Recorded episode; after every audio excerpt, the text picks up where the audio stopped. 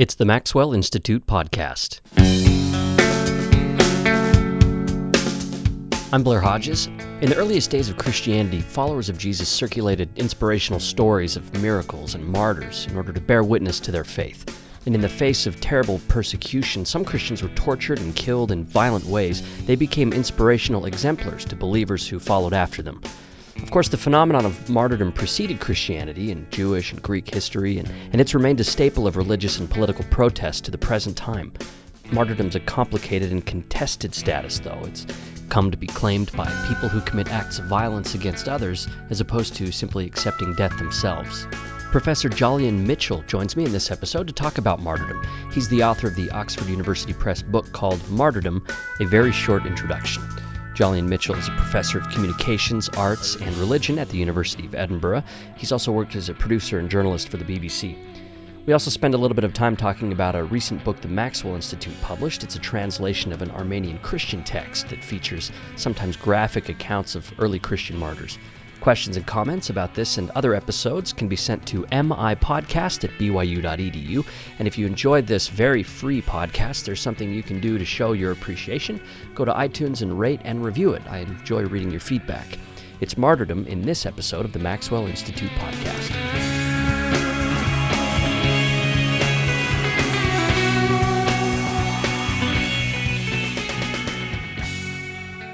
Jolyon Mitchell is professor of communications, arts, and religion at the University of Edinburgh.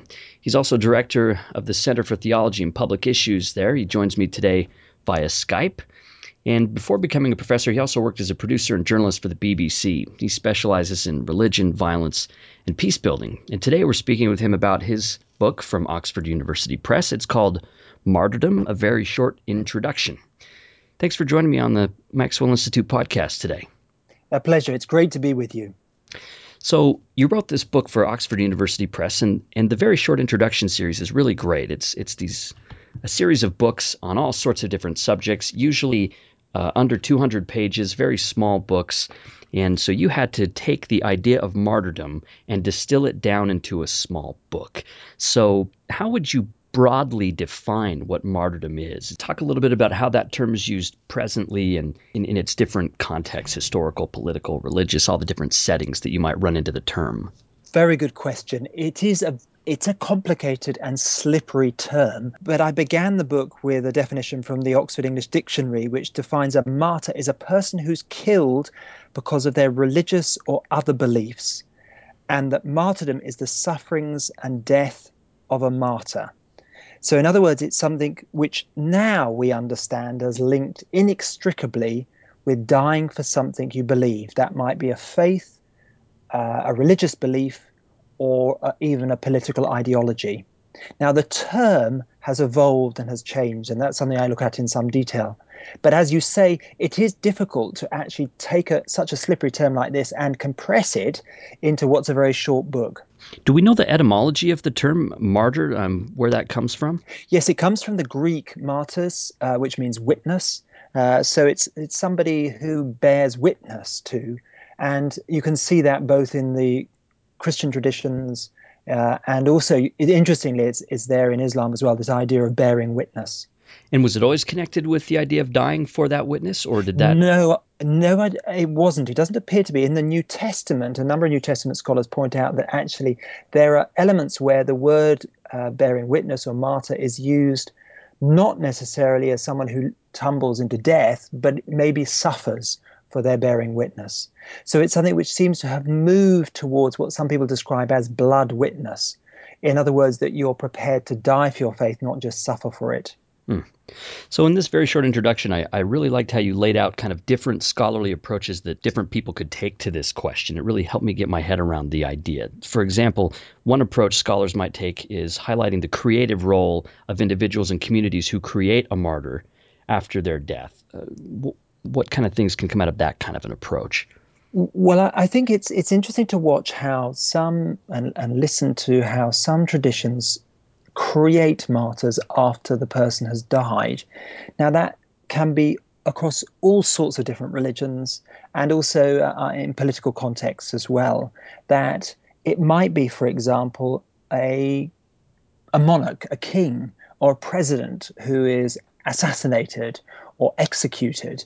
And after their death, they can be turned into a martyr by the community that's left behind. And, and the emphasis here, scholars emphasize here on the creative role of the community after the death of the individual. So it kind of looks at like why they would need this person to be a martyr, maybe what they did with that martyrdom, what kind of point they're drawing from it. Exactly. And you could think of how, for example, in the tradition uh, of the Latter day Saints, you could see how Joseph Smith's death afterwards, how some people were perhaps creative with that story, that uh, belief of how, how he died, and made use, use of that in creative ways and perhaps also in devotional ways. Definitely, especially early on, there there were really interesting accounts that were very embellished that appeared shortly after Joseph Smith was killed. That is that right? That's interesting. I didn't know that. So, because he was shot, wasn't it? I understand at a, win- a window in Carthage jail in 1844. Is that right? Yeah, that's where he was killed. Him and his brother were both shot there, and so that was Hyrum. Yeah, Hyrum. So Joseph fell from the window uh, after yeah. he was shot and and landed near a well, and there there were accounts that were created shortly after that depicted things such as the mob coming up to him to strike him with a knife or something, and, and a bolt of lightning uh, struck down, and everyone was frightened and ran away, and these types of things that that most other you know, shortly after it was recognized that these were embellishments. Uh, there was also a folklore that grew up around the fate of the people who who killed Joseph Smith. They were they would be struck with some sort of diseases or, or that sort of thing. So uh, that's so interesting. It's a very interesting, ha- and you can see that process happening again and again in different traditions as well. Yeah, it was cathartic, I think. So taking a creative approach, why were those stories created then? I think for Latter day Saints, it would be very easy to say this was a catharsis. They felt justice hadn't been served, and having these stories about um, justice being served through some sort of violent end for the perpetrators helped Latter Day Saints reckon with uh, probably their sense of powerlessness when when no one was actually brought to justice about it. That's interesting, isn't it? Because you could see that happening. For example, let's take another example, another really interesting example of creative embellishment around Thomas à Becket, mm-hmm. uh, who was, as you probably know, Archbishop of Canterbury, who on the 29th of December 1170, four knights murdered him in Canterbury Cathedral. Mm. And within days or weeks, uh, his uh, parts of his body, bones, relics were being sent all over Europe. The director of the V&A Museum in London said there was Becket mania going on uh, when he looks back at this event that happened uh, nearly 900 years ago or so. And it's extraordinary how that one death was embellished in terms of stories. People claim that uh, there were healings linked with his death.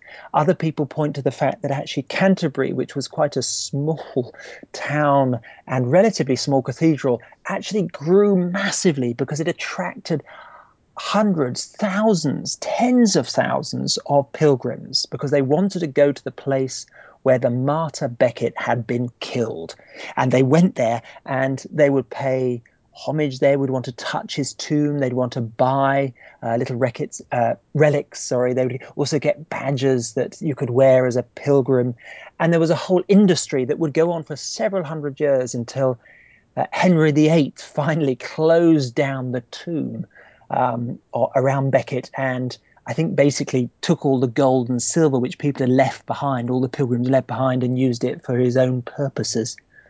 Was there a sense there of, was there any reticence of maybe idol worship or ideas of like uh, how honoring a martyr can be connected to devotion to God? What kind of thoughts played out along those lines? Were there any concerns about theological issues with that type of thing? Or was it more like shut down because it had become inconvenient or that's a very interesting question. And in a way, I think there are multiple factors of why it's closed down. I think it's probably also driven by a theological critique. Erasmus, uh, the famous humanist, Christian humanist, who visited Canterbury Cathedral before it was closed down, um, afterwards wrote this it's actually a very funny sketch it's a piece of comedy it's a drama about these pilgrims going and being conned uh, being tricked into giving uh, money away uh, because of uh, of, of, a, a, false belief in what some people would say was a sort of idol worship almost. Hmm. So that, there's clearly a theological critique, but there's also a practical reason. As as always, they're they're they're interconnected really. Mm-hmm. But there was a lot of money there to be taken. There, there are some stories that there were sort of 20 wagons worth of gold and silver were taken from Canterbury and given to Henry VIII. Uh, whether that's true or not, I don't know, but uh, I wasn't there. Uh, but nevertheless, it's, it's quite interesting thinking about how the, the not just the the verbal embellishments went on, but also you can see physical embellishments. So mm. actually, Canterbury Cathedral was extended, so there was a bigger space. Mm. Um, I mean, I think it, it's also fascinating the desire of pilgrims to actually touch the martyr's body or touch the tomb of the martyr. So so much so that they actually had to protect uh, Thomas Becket's body not just with a a um, not just with a sort of a, a, tomb and a casket, but something above that as well. But pilgrims would sometimes even try and get in between that just to get closer to the body. So there's a, a sense of, of wanting to get close to the physical mm. uh, presence, or of course the absence as well of the martyr. Yeah, there's something very heavy about the physical presence and the place, and it, it's funny because sm- on a smaller scale, the same sort of thing happened with Joseph Smith in Carthage. I mean, the, the LDS Church now owns Carthage Jail. Uh, you can tour Carthage Jail. Interesting. Yeah, for a time, they actually still would claim to have had uh, a place on the floor upstairs where you could see blood, and um, that's been cleaned up now. And I and I don't know whether that was really the blood or not, but I know that they did have a place that was identified as the place where his blood was and uh, now that's been restored overnight. I think there was some anxieties about um, you know, worrying about what that looked like, or, or you know, if, if, Latter Day Saints somehow revered the blood of actual blood of Joseph Smith or something, which which I don't think was very common, but I that may have played into it. There's also a relic uh, elements. Uh, they would cut pieces of his hair, and and I know some people kept pieces of Joseph's hair. Uh, and, and some of those were incorporated into a, a cane, a walking stick, or things like this. So, so on a small scale, there was also, and, and people still visit Carthage Jail today. So there's that pilgrimage element. Uh, there's that relic element that you see. That's fascinating. Uh, yeah, and and I don't believe uh, many of those people had a, a, tremendous connection to martyr stories of the past. Um, I haven't looked into that, so I'm not sure. But it, it almost seems like this sort of devotion uh, is is almost a natural thing that you could you could expect uh, a natural ex- a natural expression of, of grieving a, a, the loss of someone important to a religious tradition. Um, did it extend to his family as well? Did it extend to Hyrum and uh, perhaps some of Joseph's they're, they're both, close family? Yeah, they're both spoken of as martyrs. Um, oh, the other thing was the burial as well. There were there they initially hid his body because they were afraid that mobs would. Uh, uh, come and dismember it or something, but um, it was later exhumed uh, in the early 20th century. I, think, gosh, I might have the dates wrong, but his body was exhumed, and they uh, and the, then they were reburied at a different location, and they have kind of a crypt over them now, where uh,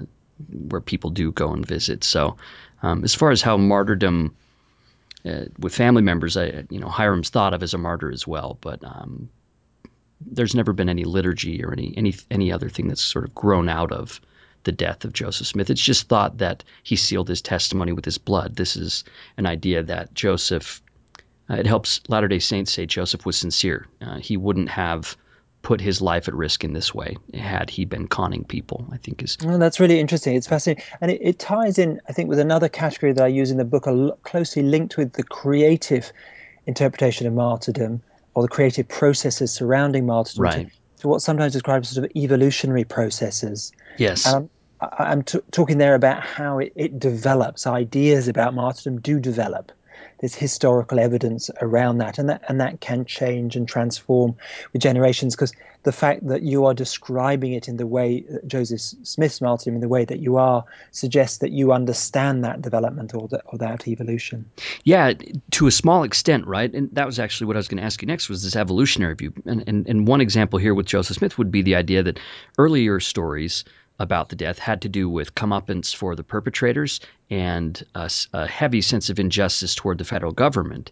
And that element of things for Latter day Saints has fallen away today. If you were to ask Mormons today what they think about Joseph Smith's martyrdom, they would refer exclusively to the religious elements, him sealing his testimony with his blood. Whereas before, it was also wrapped up in uh, this sense of injustice and, and, and the, the federal government's failure and, and that sort of thing. So, what are some other examples of, of evolutionary changes in martyrdom that you can think of that are kind of similar or different uh, than that?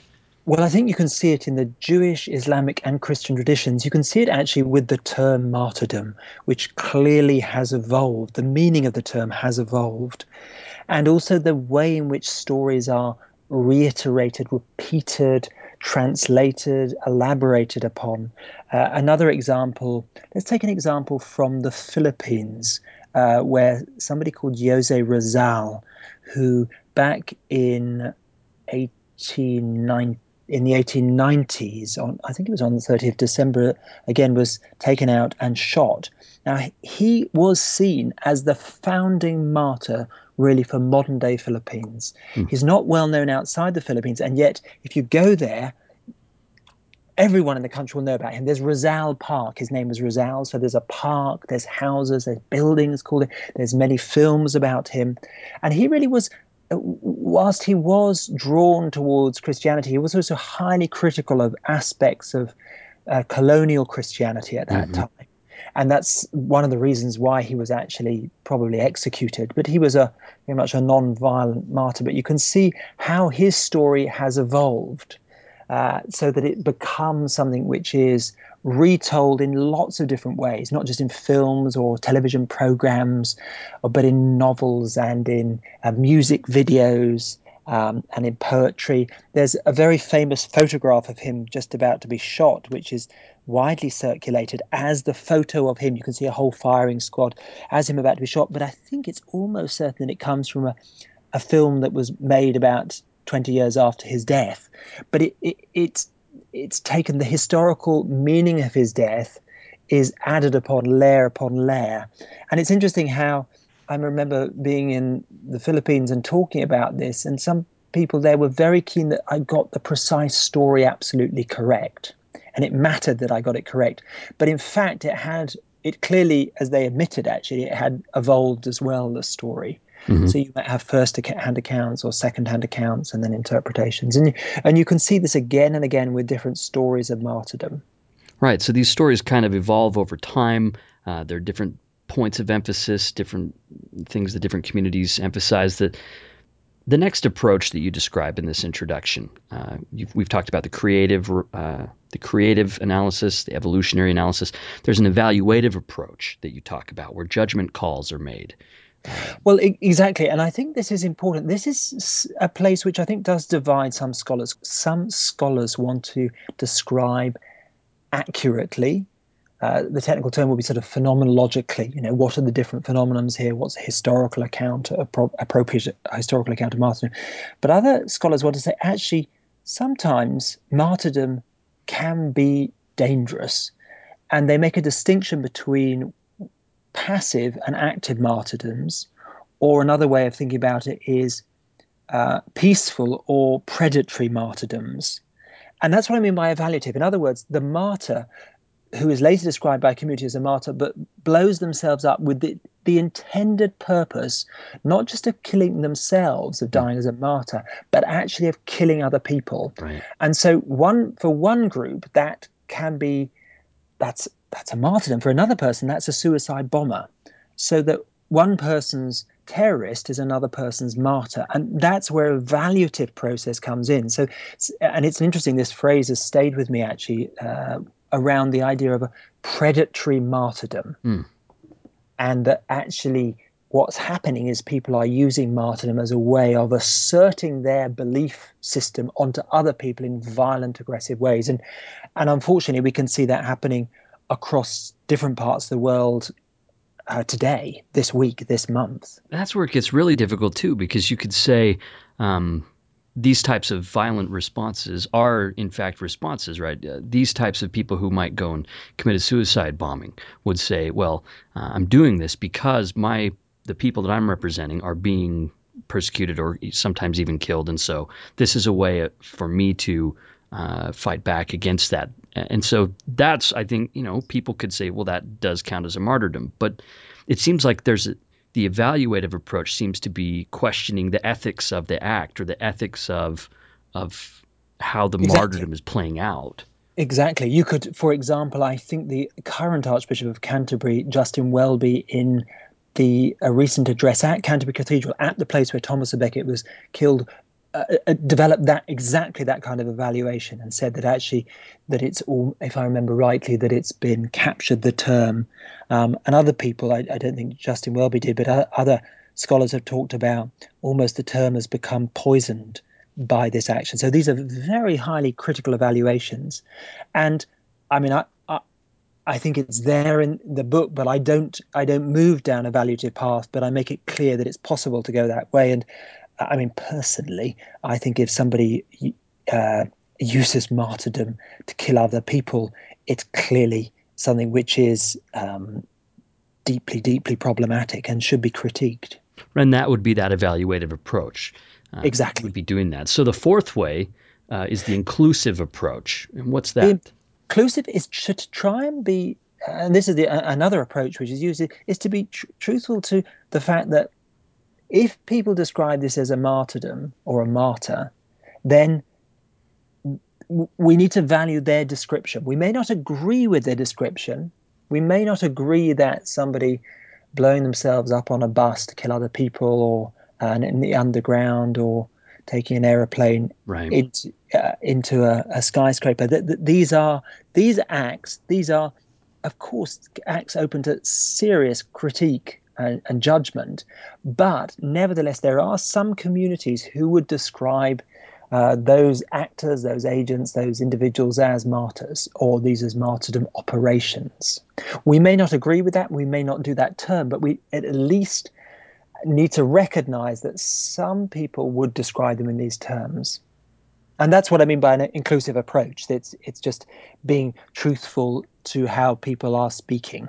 It almost it's an approach that resists a moral or ethical evaluation, or I should say that resists imposing a particular moral or ethical lens, right? Because it, it would include talking about the morals and ethics of the that would that would be fair. Though it's interesting that sometimes it's possible to move from an inclusive approach to an evaluative approach. Yeah, In it would be setting it up. Exactly. You could say, well, there's this whole range of different kinds of acts that are linked with martyrdom, some of which you can see and celebrate, and some of which you can see and critique.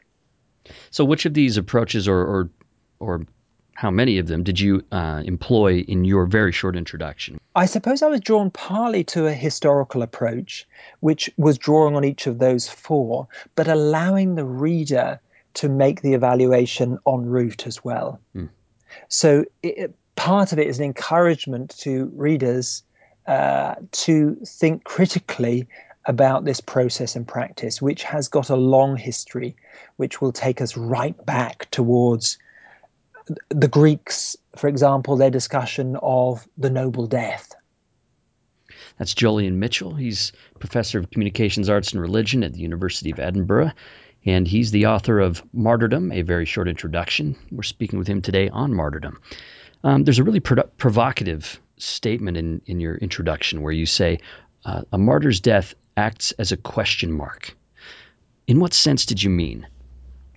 A question mark over many different people's uh, understanding of martyrdom, a question mark also after over those who killed a person.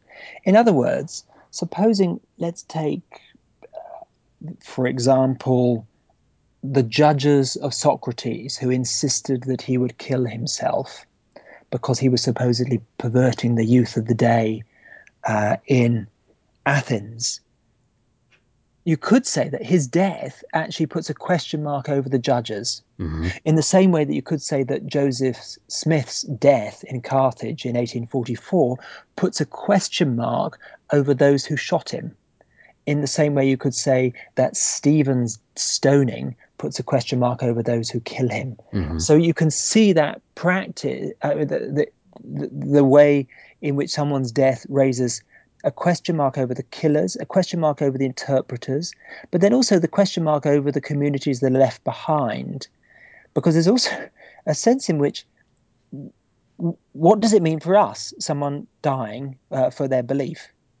I think it was Oscar Wilde, uh, the Victorian playwright and writer, who said that because a person dies for their belief, it doesn't make their belief truthful. And that's a paraphrase, but that's roughly what he's saying. Yeah. So, of course, there's a sense in which we need to critique because somebody kills himself, you know, blows up uh, them and many other people, doesn't mean to say their belief is right.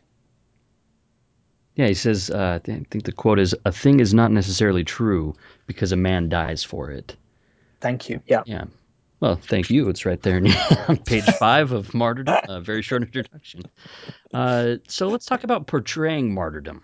Uh, this is, you know, when this is a way for communities after the death of a martyr to keep that martyr in memory or to make arguments or inspire devotion or there are many different reasons why martyrdom is portrayed. Let's talk about a couple examples of portrayals of martyrdom. Uh, your chapter focuses on paintings and representations of, of two different types in particular. And you mentioned Socrates. Let's start with him. What about portrayals of Socrates? Some people would say that Socrates wasn't a martyr, but other people would say that he is actually the founding martyr in the Western tradition. But the picture that I particularly focused on, and I was really pleased that we were able to get it from uh, the New York's Metropolitan uh, Museum of Art, is Jacques Louis David's Death of Socrates, because your eye is drawn inexorably towards this figure. He dominates the picture. He's point, his finger is pointing to heaven, and all around him, people are in grief but there's one figure who is holding your attention and he's poised and it it's an extraordinary uh, extraordinary representation of almost like a revolutionary death because of course this picture wasn't painted at the time by any means. It actually came out just before the french revolution by one of the great uh, revolutionary artists david um, and it's saying something not just about the noble death of socrates but also about uh, the french uh, situation, the, the, the, French nation in the 1780s as well. So it's a, it's worth seeing. It's a fascinating. If you're in New York, I, I, recommend popping in and having a look because it's not a very big picture, but it's a picture that's very much stayed with me. Because again, for me, it raises questions about what is a martyrdom, uh, and it also raises questions about uh, you know, how do you stand up for your beliefs, and what beliefs are worth dying for. So, I mean, briefly, Socrates basically uh, he was convicted of uh, leading the youth of, uh, of Athens astray, right? And he was convicted of that, and so he had to drink hemlock, right? Is that? Yeah, yeah, that's right. That's the yeah. basic story. Yeah. So the French revolutionaries would look at that story and kind of apply it to themselves, right? Yes, it was really an account of inspiration. You know, we're prepared to die to change the political situation.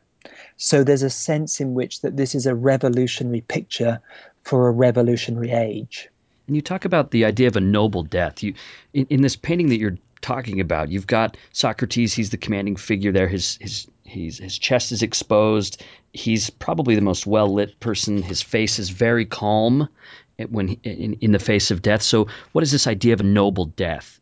And well, it was a common phrase, uh, not just relating to Socrates, but to other figures in the ancient world and you can see it. I think, if I remember rightly, with people like Hannibal or even Lucretia as well, and even Antony and Cleopatra, when they were defeated, they would fall on their swords. So there's a, there's a sense in which you wouldn't face execution, but you would die a noble death, and that this idea of the noble death was drawn upon, particularly by early Christian writers, for describing the deaths of early Christians as well. Uh, and you can see this happening into the Middle Ages as well. The other um, big example that you talk about in this chapter uh, about portrayals as portrayals in texts is the Maccabean martyrs. Uh, what's what's the story with the Maccabean martyrs and, and their portrayal? The Maccabean martyrs were resisting another imperial power and they were not prepared to compromise. They weren't prepared to compromise about dietary habits, for example, about eating pork uh, or uh, worshipping or um, to, um, acquiescing uh, to the, the, the invading powers. And the picture again, I used a 19th century picture, but it's actually taking us right back, uh, right back to the sort of Maccabean time, which is around sort of one 125. Um, and it's it's very much a story. I mean, they, these are very graphic and and actually quite uh, gory stories, really, uh, of a mother, for example, who uh, watches her sons uh, being uh, killed one by one. Five, six, seven sons, if I remember correctly, being killed because they wouldn't compromise on their belief. And it's these stories, these Maccabean martyrs, were again picked up by early Christians, and they were seen as sort of proto martyrs. For these, these were another account, not so much noble deaths, but these were more like voluntary, violent deaths. But again, the emphasis here is on there's a, a voluntary way in which people face their death because they were saying, I will not compromise here.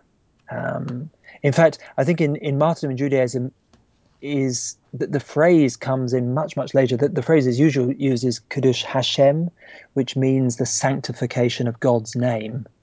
Uh, which was linked to sort of a public dedication uh, to God. And you can see this as a resistance against Hellenism in particular. And it would be relating to observing the Sabbath, um, refusing to eat pork or, or meat sacrifice to the sort of foreign foreign gods. So martyrdom in these particular instances was used to talk about the noble death, Socrates calmly accepting his fate. Um, that would sort of set up later martyrs to want to do the same. Uh, also, same with voluntary violent death. Uh, the Maccabee stories uh, and Socrates both kind of served as prototypes or exemplaries for later Christian um, martyrs as well, right? Like exactly. These. There are some scholars who point to these traditions as informing and shaping early Christian understandings of martyrdom, and there's clearly evidence of that, uh, where you actually see where there's there's quoting. Uh, there's even churches, if I remember rightly, uh, that are named after the Maccabean martyrs. Christian churches. Wow, that's really interesting. Uh, let, us talk more about the Christian context a little bit as we uh, talk about martyrdom as remembrance. Another chapter in your book focuses on the idea of remembrance. And as we mentioned earlier, the word martyr itself wasn't originally associated with death, it was associated with witnessing. And so public witnessing over time is a way of carrying the memory of a group. And uh, Jesus, obviously, within Christianity, became the prototypical martyr. Uh, and that's that, that in itself is very interesting, isn't it? Because some people say he is the first martyr, and other people say he's the, the prototype of martyrs. So yeah, what's the, the first difference? martyr in Christianity. Well, exactly. And I think it's almost a semantic argument yeah. that I wouldn't lose a huge amount of sleep about. except, but it matters except, to some people, so why though? Yeah. No, no, no, no, no. And I, I think that's interesting. And clearly, you can't get away from the fact that at the heart of Christianity is the passion story, the death of Jesus. He is not a predatory martyr. He doesn't pick up a sword there. He faces his death uh, calmly and faces it boldly, courageously. And this is clearly an inspiration to thousands of other martyrs later. And if, other people would say the first Christian martyr would be seen as Stephen. Right. In, um, in the book of Acts. In the book of Acts. And there you see Stephen, of course, being uh, martyred by, by stones. Uh, again, we were delighted to be able to use a, uh, interesting medieval picture by Daddi there of him being stoned. It almost looks like there are stones like potatoes coming around his heads, really. Uh, but I, am not I'm not using that to demean what went on there. It's just interesting how how difficult it is to capture the moment of martyrdom visually. But again, the Stephen's story takes us on towards other early martyrdoms. And again, I think it's good to be critical uh, about the whole history of martyrdom in the early church because there, I think there is some overclaiming of you know, millions of martyrs in the early church, which is clearly not historically defensible. But there were a number of individuals who did face death because of their belief uh, in Jesus. And you can see that perhaps in early accounts. For example, one of the most famous is on Perpetua, a young woman who still was nursing her baby, probably only in her early 20s. The baby was perhaps under one. And she resisted her father and would not worship to the Roman emperor. Mm. And she has this extraordinary, vivid dream the night before her martyrdom in the arena of being met by Jesus and being in a fight with a, a gladiator. And it's almost certain, I mean, almost all scholars that I've encountered see that embedded in the early accounts, we actually have her voice there. So we're actually hearing this young woman uh, the night before her death. Um, and it's extraordinary, extraordinary piece of writing. It's very moving, actually, listening, listening to her and thinking of what, what she would not budge on, uh, which was a sort of passionate belief uh, in, in following Christ. So we have these really uh, impressive accounts of people that, that can embolden later believers to have faith in the face of persecution. You also mentioned that martyrdom became something that was exaggerated over time. That the numbers of martyrs uh, was exaggerated, and there were probably embellishments in the stories of, of how some people were killed. Uh, some accounts are particularly um, grisly and vivid. And that's not to say that grisly, vivid things didn't happen, but um, you know these these types of accounts. Uh, they did, and they they they clearly became dramatized. I mean, some people would say they became almost like Hollywood movies in that they were trying to grab people's attention with these graphic red martyrdoms, as they're sometimes described. But you can see this move from red martyrdom towards white martyrdom. And the idea there is more of dying to oneself every day, not of giving up your life. And part of that was, of course, because Christianity was adopted as the imperial religion. Yeah. And so you you didn't need to stand up to the empire. You actually needed to do some other kind of martyrdom, and this led towards what sometimes described as sort of de- desert spirituality, where where people would leave the city and go and sit on the top of a pole or a, a, pillar for 20 30 years or live on their own in a cave in the in the desert. And this was a form of martyrdom but sometimes known or later known as white martyrdom. Like you were dying to active life and participation kind of a thing Exactly, exactly. But also to the idea of, I suppose, almost sort of self mortification mm-hmm. of actually that you're picking up your cross daily. If you can't give up your life, then at least you can give up your comforts of your life. What about these um, rumors that there were there were Christians who actively sought or like really tried to get martyred? Like uh, I, th- I think it's in Confessions, I think, where he talks about uh, Christians running into classrooms or something and making a big fuss and trying to get uh, trying to get beat or trying to get uh, perhaps even killed for the cause of Christ. Like, there, were those types of things really going on before Christianity became the religion of the empire? Yes, I think there is evidence that suggests that that actually individuals wanted to be martyred.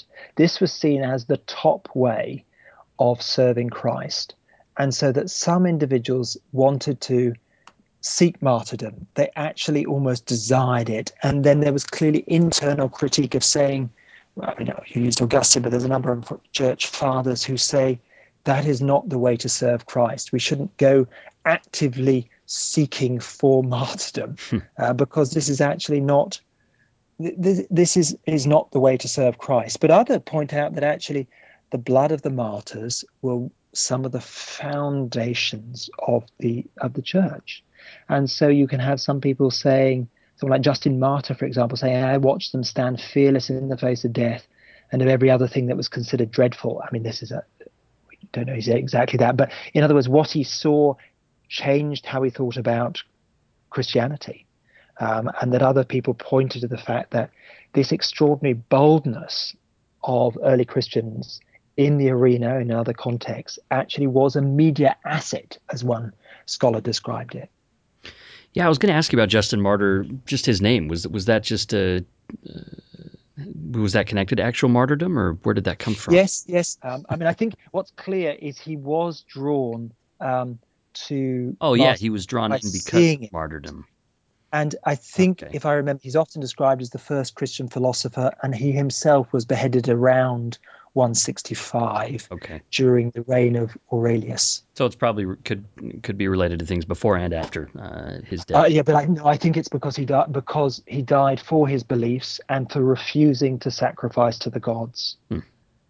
So you talked about how state persecution lessened as the church grew in power, killing sort of died off, and new forms of martyrdom emerged, and, and, and white martyrdom was an example of that. But at the same time, there was a growing cult of the saints. Uh, that emerged. These are stories of stories of martyrs became part of the liturgical calendar and talk a little bit about how martyrdom became such an important point of focus in the worship of Christians even after official persecution lessened. I think that's interesting that you can have saints days, you have martyrdom days where specific individuals were remembered. In other words, it became integrated into the liturgies of the church. Uh, for example, there's a very interesting new book out recently called The Armenian Church Synaxarion, uh, which I think is going to cover all the months of the year. But it's a very interesting translation by a guy called Edward Mathews that that draws, if I understand it correctly, on original Armenian texts, and then on the other you have in Armenian, and on the other side you have descriptions of saints, some saints, but also of graphic martyrdom stories. Yeah, the Synaxarion um, is published by the Maxwell Institute here. Uh, and like you said, January was the first one. And as I'm reading through this, when, when it very first came out, I'm I'm struck by some of the graphic details that would be included in a work of liturgy. And by liturgy, we mean a, a text that's going to be used in church worship. So this is a text that they'll perhaps read during church services or or to organize the, the church calendar, right? And so you have this, you're including quite violent graphic things in in the act of worship through, no, through these books. that's right. It's very interesting, isn't it? Uh, and I was, I mean, I was very interested to read some of the accounts. There, it's vividly translated. It's dramatic, and it doesn't leave much to the imagination. And yet, there's clearly evidence of elaboration here, of of mm-hmm. stories being developed, of being added to, of being made more graphic, um, and being borrowed too from different from different, different areas of the church. Yeah. yeah. Yeah, no, that's right. Uh, but I, I, think this is one scholar describes that what, what we have with martyrdom is it's it's an example of a usable past. It's part of a usable past, a part of a living tradition, uh, so that it's it's going on. You know, these stories are alive today. They may have happened hundreds of years ago, but they still have meaning today as well. Right.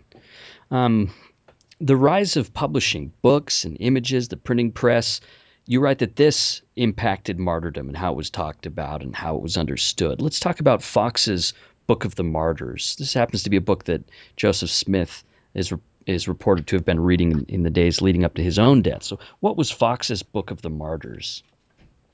Foxe's Book of Martyrs is an extraordinary compendium of martyrdom stories. It's also a huge book.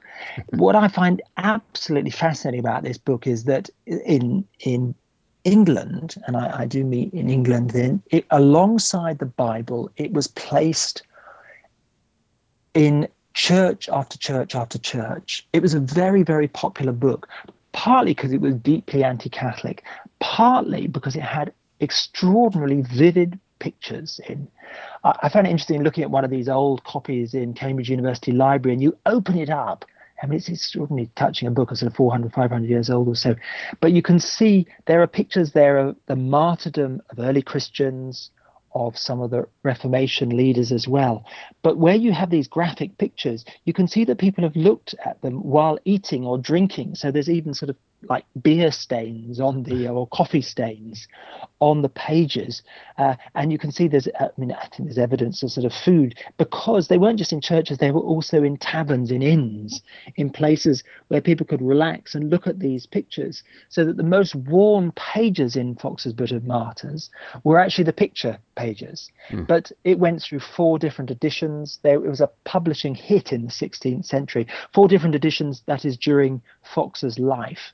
Uh, because he was very much a, a, a Protestant, uh, almost like a Protestant advocating journalist for promoting one particular view of, of Christianity, and he uses martyrdom to do that.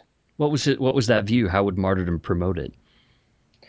Well, I think it was that the true faith was being followed by figures such as Hugh Latimer and Nicholas Ridley. These were bishops who were who were burned in Oxford. You can go to Oxford now and you can see in the centre of Oxford uh, at St Giles, you see a, a, 19th century monument to this act that took place in the 16th century. And in fact, in the in the very short introduction, uh, I was delighted that we could get a picture from Foxe's Book of Martyrs where you can actually see it's almost like looking into the top of a volcano. I don't know if you can see it there, that you can see there the two figures are not actually being burnt, but they're about to be burnt. And then there's a Catholic preacher preaching against them. And then at the top of the tower, there's Thomas Cranmer. And Thomas Cranmer was the Archbishop of Canterbury who they thought, the, the religious leaders at the time thought he had denied his Protestant faith. But then, very dramatically, in Oxford, he would stand up and say he'd made a mistake and he ran to his own martyrdom, and the thing that he put in first into the fire to be burnt was his hand, which had signed the recantation. So it's a very dramatic story. These are dramatic, powerful stories that are saying that here are the true inheritors of, or the true followers of the early church of, of Christ. It's so, in, in other words, in their martyrdom, there is a question mark, a critique going on of the the the papacy at that time. So you can see that's a critique going on, which of course later there were counterpoints, there were counter stories put a, put about uh, about the the um, Foxe's Book of Martyrs. So it's by no means an uncritical, un, uh, uncriticized account it's really an, a striking image and this woodcut. So they would take basically a piece of wood they would carve this image into it and then they would coat it with ink and then press it kind of like a, a stamp almost i suppose. Uh, yes that's a really good way of describing it. That's exactly it's almost as if that it's it's in it's embossed onto the paper. Yeah. Uh, and it's extraordinary seeing it and touching it because it still holds its power when you look at it today.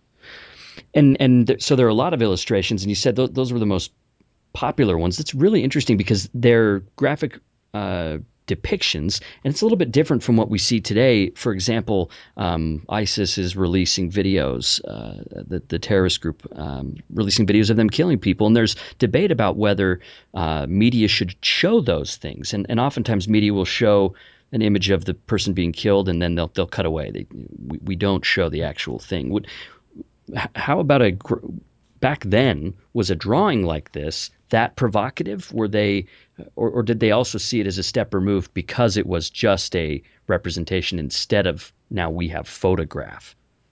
Well, you've got, and, and, I was going to say, you also have a, an image in here of people holding a photograph, a protester holding a, a photograph of, uh, of an, I believe, an Iranian woman who was murdered, and, and it, you see her face, bloodied face, and uh, you know, comparing that to the image from Foxe's book, it's it, you know I see a difference, but you know like like I say, we have photographs now they didn't then. So uh, talk about that. They, you're, you're right, uh, and I think that you've raised a number of very important points. Uh, let's stay for a moment with the you the, the Iranian picture because I mean actually this picture I need to let you into a bit of a secret here. In the th- th- there's actually a mistake here, and it's agonizing as an author mm. if you see there's a mistake when the copy is there. And it's a mistake that was actually repeated around the media scape, around the, the world, because the picture shows a bloodied face and a, a, a face that looks like the same woman before she was killed. In fact, they're not the same person. Mm. And we found this out after it was too late to change it for this edition of the book. It's now been changed. Uh, but in a way, that was a mistake that came out of Facebook.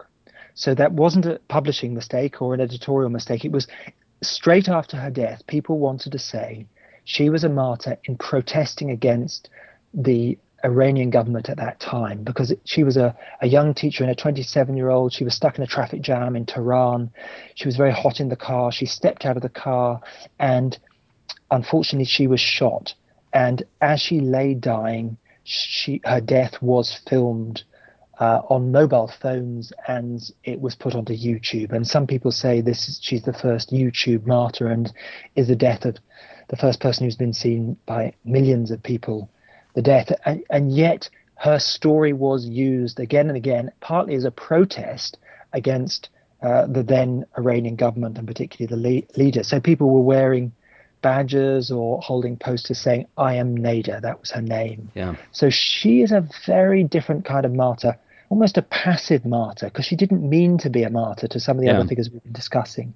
And indeed, another martyr that I, I look at in some detail in the book uh, is a, a young 15 year old who, or probably actually may have been younger, a young child, child soldier from Iran who put around his waist a number of grenades, put himself in front of a tank, and blew himself up and stopped a whole row of tanks in the Iran Iraq war. And his story was used as a celebration of a military martyrdom. And it's interesting to contrast the, those two different stories one, if you like, of a passive martyr and who didn't intend to be a martyr, and the other of an active martyr who actually is using their death towards a particular end.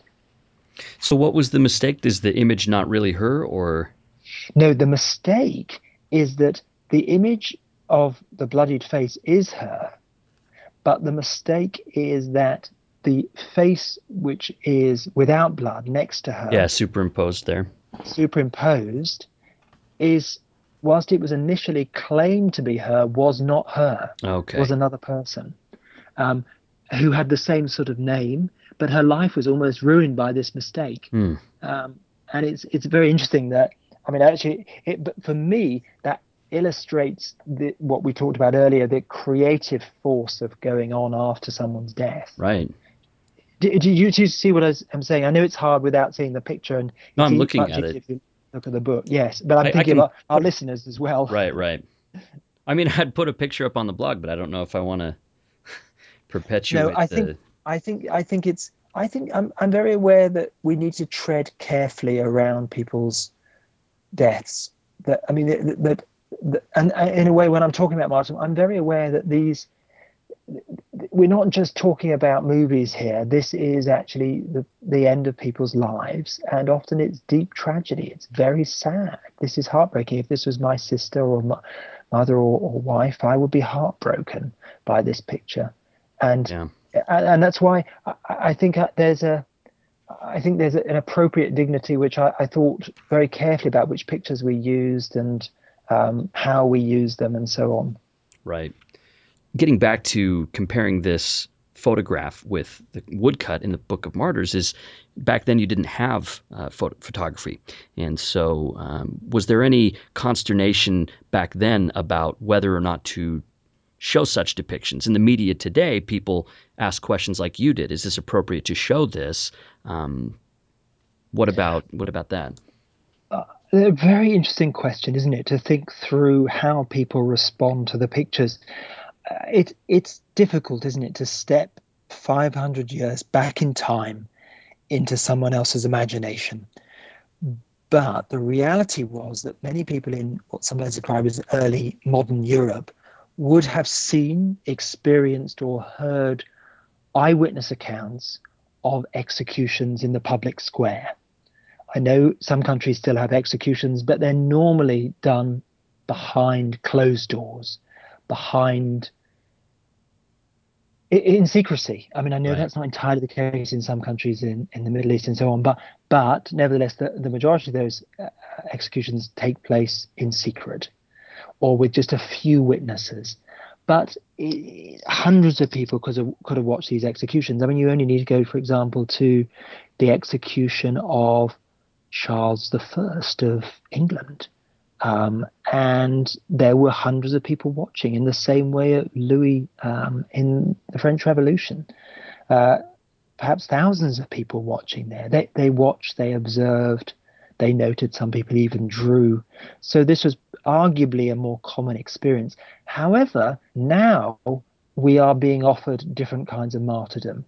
We're being offered martyrdom uh, up close, up personal, and this.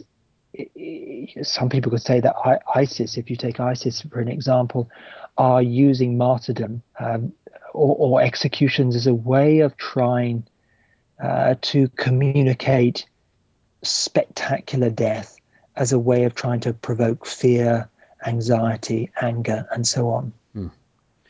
That's Jolyon Mitchell. He's a specialist in religious violence and peace building, and he's a professor at the University of Edinburgh. And he's uh, joining us today uh, from there. We'll take a brief break and be right back with the conclusion of this episode. Now that you've already read all of the scripture commentaries that promise to make your scripture study easier, it's time to dig a little bit deeper. Latter day Saint philosopher James E. Faulconer has written the Made Harder Scripture Study series on the premise that our scripture study is only as good as the questions we bring to the table. The Neal A. Maxwell Institute for Religious Scholarship at Brigham Young University has already published the Book of Mormon Made Harder, the Doctrine and Covenants Made Harder, and the Old Testament Made Harder, and now the New Testament Made Harder is finally available. Each book is filled with challenging questions with occasional commentary to make reading harder, or rather, more fresh and surprising and demanding. These made harder books are an excellent tool to improve your personal or family scripture study, sacrament meeting talks, or Sunday school lessons. The New Testament Made Harder by James E. Faulconer is now available at Amazon in digital and print formats. So much of modern life is geared to finding faster and easier ways to do the same old things. The Made Harder series is proof that making things easier does not always make them better. Uh, we're back with Jolyon Mitchell. He's a professor of communications, arts, and religion at the University of Edinburgh, and he's the author of Martyrdom, a very short introduction from Oxford University Press. so, You mentioned uh, the first YouTube martyr. You mentioned that that, that was a, a topic of discussion. And in our information age, it seems like martyrdom is ubiquitous because we can have access to so many more martyr accounts, not only historically, but also all the stories that we might hear in the news, um, especially involving groups like ISIS and other things like this. How has martyrdom and its representation shifted as a result of those more recent iterations of martyrdom? Um, martyrdom kind of has a black eye, so to speak, right? Because now it's really associated with uh, with violence against others. So has that impacted the way that religious people think about martyrdom uh, that aren't involved in those types of violent acts? Think martyrdom is a hot topic now in all senses. So there is a contest around who is a martyr, what is a martyrdom. And you can see this in execution videos, in stories about uh, martyrdom operations. But you can also see that on, for example, the west wing, the west face of Westminster Abbey in London, where you have a number of different martyrs represented, modern martyrs. They, these were not predatory martyrs, but they were, some people would say, people who died for their faith, uh, for Christianity. And you can see, for example, people like Martin Luther King or Oscar Romero or, or Dietrich Bonhoeffer. And these are being celebrated and commemorated uh, around the, these individuals, and particularly their deaths, are being celebrated uh, and commemorated around the world in ways that are perhaps different from some of the martyrs who give up their lives to kill other people. But there's you you raise a very important question about how modern media now draws us close to deaths um, in a way that was simply not possible in a pre-digital, pre-communi- um, telecommunicative age. But it's not, and it's also kind of it's it's it's also more complex just because in addition to having access through media to accounts of martyrdom. And, and you could even go online and see videos of, of actual uh, martyrdoms and some some people do that. But we also have violent media in general. So there's a sense of the boundary between actual martyrdom and uh, representational martyrdom in, in in film and in you know uh, and that sort of thing kind of blurs the boundaries and maybe numbs the senses to that where uh, viewers today are they really struck as deeply when they see uh, an image of someone dying for example there was a, a, a that the the person who was recently shot in the United States by a police officer, a black person was shot, and and that video was replayed on CNN and on different news organizations over and over and over again. And but you can see people getting shot on TV shows all the time. So is there a sense that the idea of martyrdom can be uh, both bolstered and weakened by uh, the way that media can portray it today? I think that's a very interesting observation because I think the screen both brings us close to suffering or close to a martyrdom, and so we can see it more closely, but it also can screen us off from the suffering. Yeah. So, in a strange way, we are distanced from it because we're often in comfortable situations. We might be not threatened uh, by what we see because we can see it in the relative comfort of our house or on our mobile phone and so on. And yet, there are certain deaths that do stay with us. Hmm. And it's interesting that Søren Kierkegaard, you, the Danish philosopher, theologian, he said that the, the tyrant dies and his rule is over, but the martyr dies and his rule begins. And I, I, think that's i mean I almost want to say that again you know when the tyrant dies that's the end. Mm-hmm. but sometimes when the martyr dies his his or her rule begins. And so there's a sense in which certain deaths hold on. Uh, i think it was indira gandhi who herself was killed uh, prime minister of india said that m- martyrdom is isn't an end it's a beginning and it's interesting to think about how martyrdom can be a beginning in certain instances. Yeah. And you mentioned the tyrant too, and this is not only a religious in a religious sense, uh, but also perhaps in a political sense. Is it possible today to disentangle political and religious martyrdoms? No, I mean, I, I have a, a friend, a colleague, a very uh, interesting academic friend who said all martyrdoms are political. Now, I'm not sure I fully agreed with him, but it, it, stayed with me as a phrase. I was actually working on the book at the time, and, and I remember visiting a number of churches in St. Petersburg in Russia and seeing a number of different icons mm-hmm. uh, of Nicholas, Nicholas the, the, the last Tsar of Russia, and Alexei, yes. his son Nicholas II. And, and these are seen in the Orthodox tradition, the Orthodox, uh, Russian Orthodox tradition, as uh, proto martyrs or even uh, uh, martyrs themselves as, or as new martyrs. And it's, it's striking how you can see how monarchs there uh, both have a political, they're used politically and religiously in the same way that Charles I, uh, you can see him, of course, had his, the, the king who was executed in London back in the um, 17th century, that his story was repeated again and again and, and was used politically, not just religiously, but politically. It's really interesting because those types of stories can be used.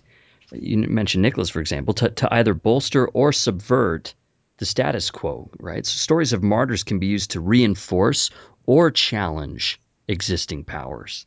Well, exactly. And you can see, for example, in the suffragette movement, how I don't know if you know the story of is it Emily Davison in 1913. She went to protest um, at the races, the horse races, uh-huh. and she she stepped in front of the king's horse, and she was killed. Now, there's a debate: was she trying to be killed, or was she actually just um, uh, trying to make a protest. Right. But after her death, she di- died a few days later. She was turned into a Christian martyr, into a martyr. She there's a picture of her again in the book. You can see of she now has wings and a halo, mm-hmm. and she's linked with um, Joan of Arc, another interesting uh, figure, but from the Middle Ages. So, and the phrase that she says is that love that overcometh, and so you can see there the death of one figure. She became a martyr for the movement. Uh, in a way that many of the figures that we've been thinking about became martyrs for religious movements, she became martyr really for a political movement to try and get women votes and um, more rights in Britain at that time. Yeah. Before we go, I also wanted to ask you about your interest in this topic. What led you to study the phenomenon of martyrdom enough to write this very short introduction on it? I'd spent a lot of time looking at media violence, how different kinds of media represents violence. And one aspect I was looking at was around martyrdom. And I began to become intrigued, fascinated by that, and also, I suppose, quite disturbed about the way in which martyrdom was being manipulated and used uh, and perhaps abused as an idea. Uh, and that led me into thinking about issues related to peace building and martyrdom. And I thought, well, this is an opportunity to uh, to explore this in greater detail. It was interesting uh, when I spoke to the publisher. We were talking about should I do a book on peace or martyrdom, and she thought a book on martyrdom would sell better than peace. I mean, it's a whole. It's interesting, but I, it's one one phrase that stayed with me is um, Oscar Romero, the um, San Salvadorian archbishop, he, he said just about eight months before he was murdered that it's very easy to kill, especially when one has weapons, but about how hard it is to let oneself be killed for love of the people. And that phrase has really stayed with me. It's a phrase I actually use to, to finish the book with because it's this idea that it may be easy to kill lots of people, but actually to give up your life for other people is something which is extraordinary and something which is, is well worth uh, not just putting a question mark over, but investigating. And I think your book really does help do that. Uh, the book is Martyrdom, a very short introduction by Jolyon Mitchell. He's professor at the University of Edinburgh and director of the Center for Theology and Public Issues there. So I uh, want to thank you for coming on the show and talking about this today. Thank you, Blair. I've really enjoyed talking with you. All right, that's it. Uh, that was great. Great